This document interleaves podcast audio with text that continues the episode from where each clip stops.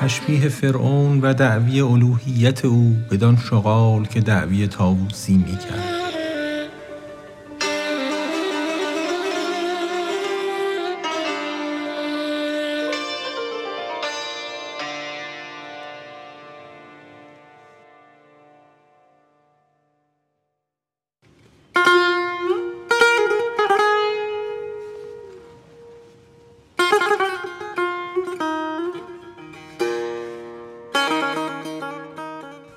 همچو فرعونی مرصع کرده ریش برتر از عیسی پریده از خریش. او هم از نسل شغال ماده زاد در خم مالی و جاهی درفتاد هر که دید آن جاه و مالش سجده کرد سجده افسوسیان او را بخورد.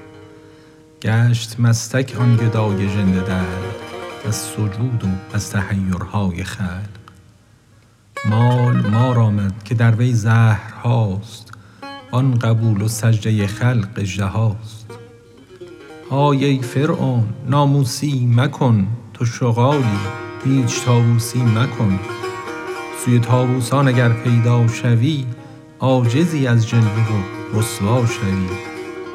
موسی و هارون چو طاووسان بدند پر جلوه بر سر و رویت زدند. زشتیت پیدا شد و رسواییت سرنگون افتادی از بالاییت. چون محک دیدی سیه گشتی چو قلب نقش شیری رفت و پیدا گشت کلب. ای سگ گرگین زشت از حرص و جوش پوستین شیر را بر خود مپوش.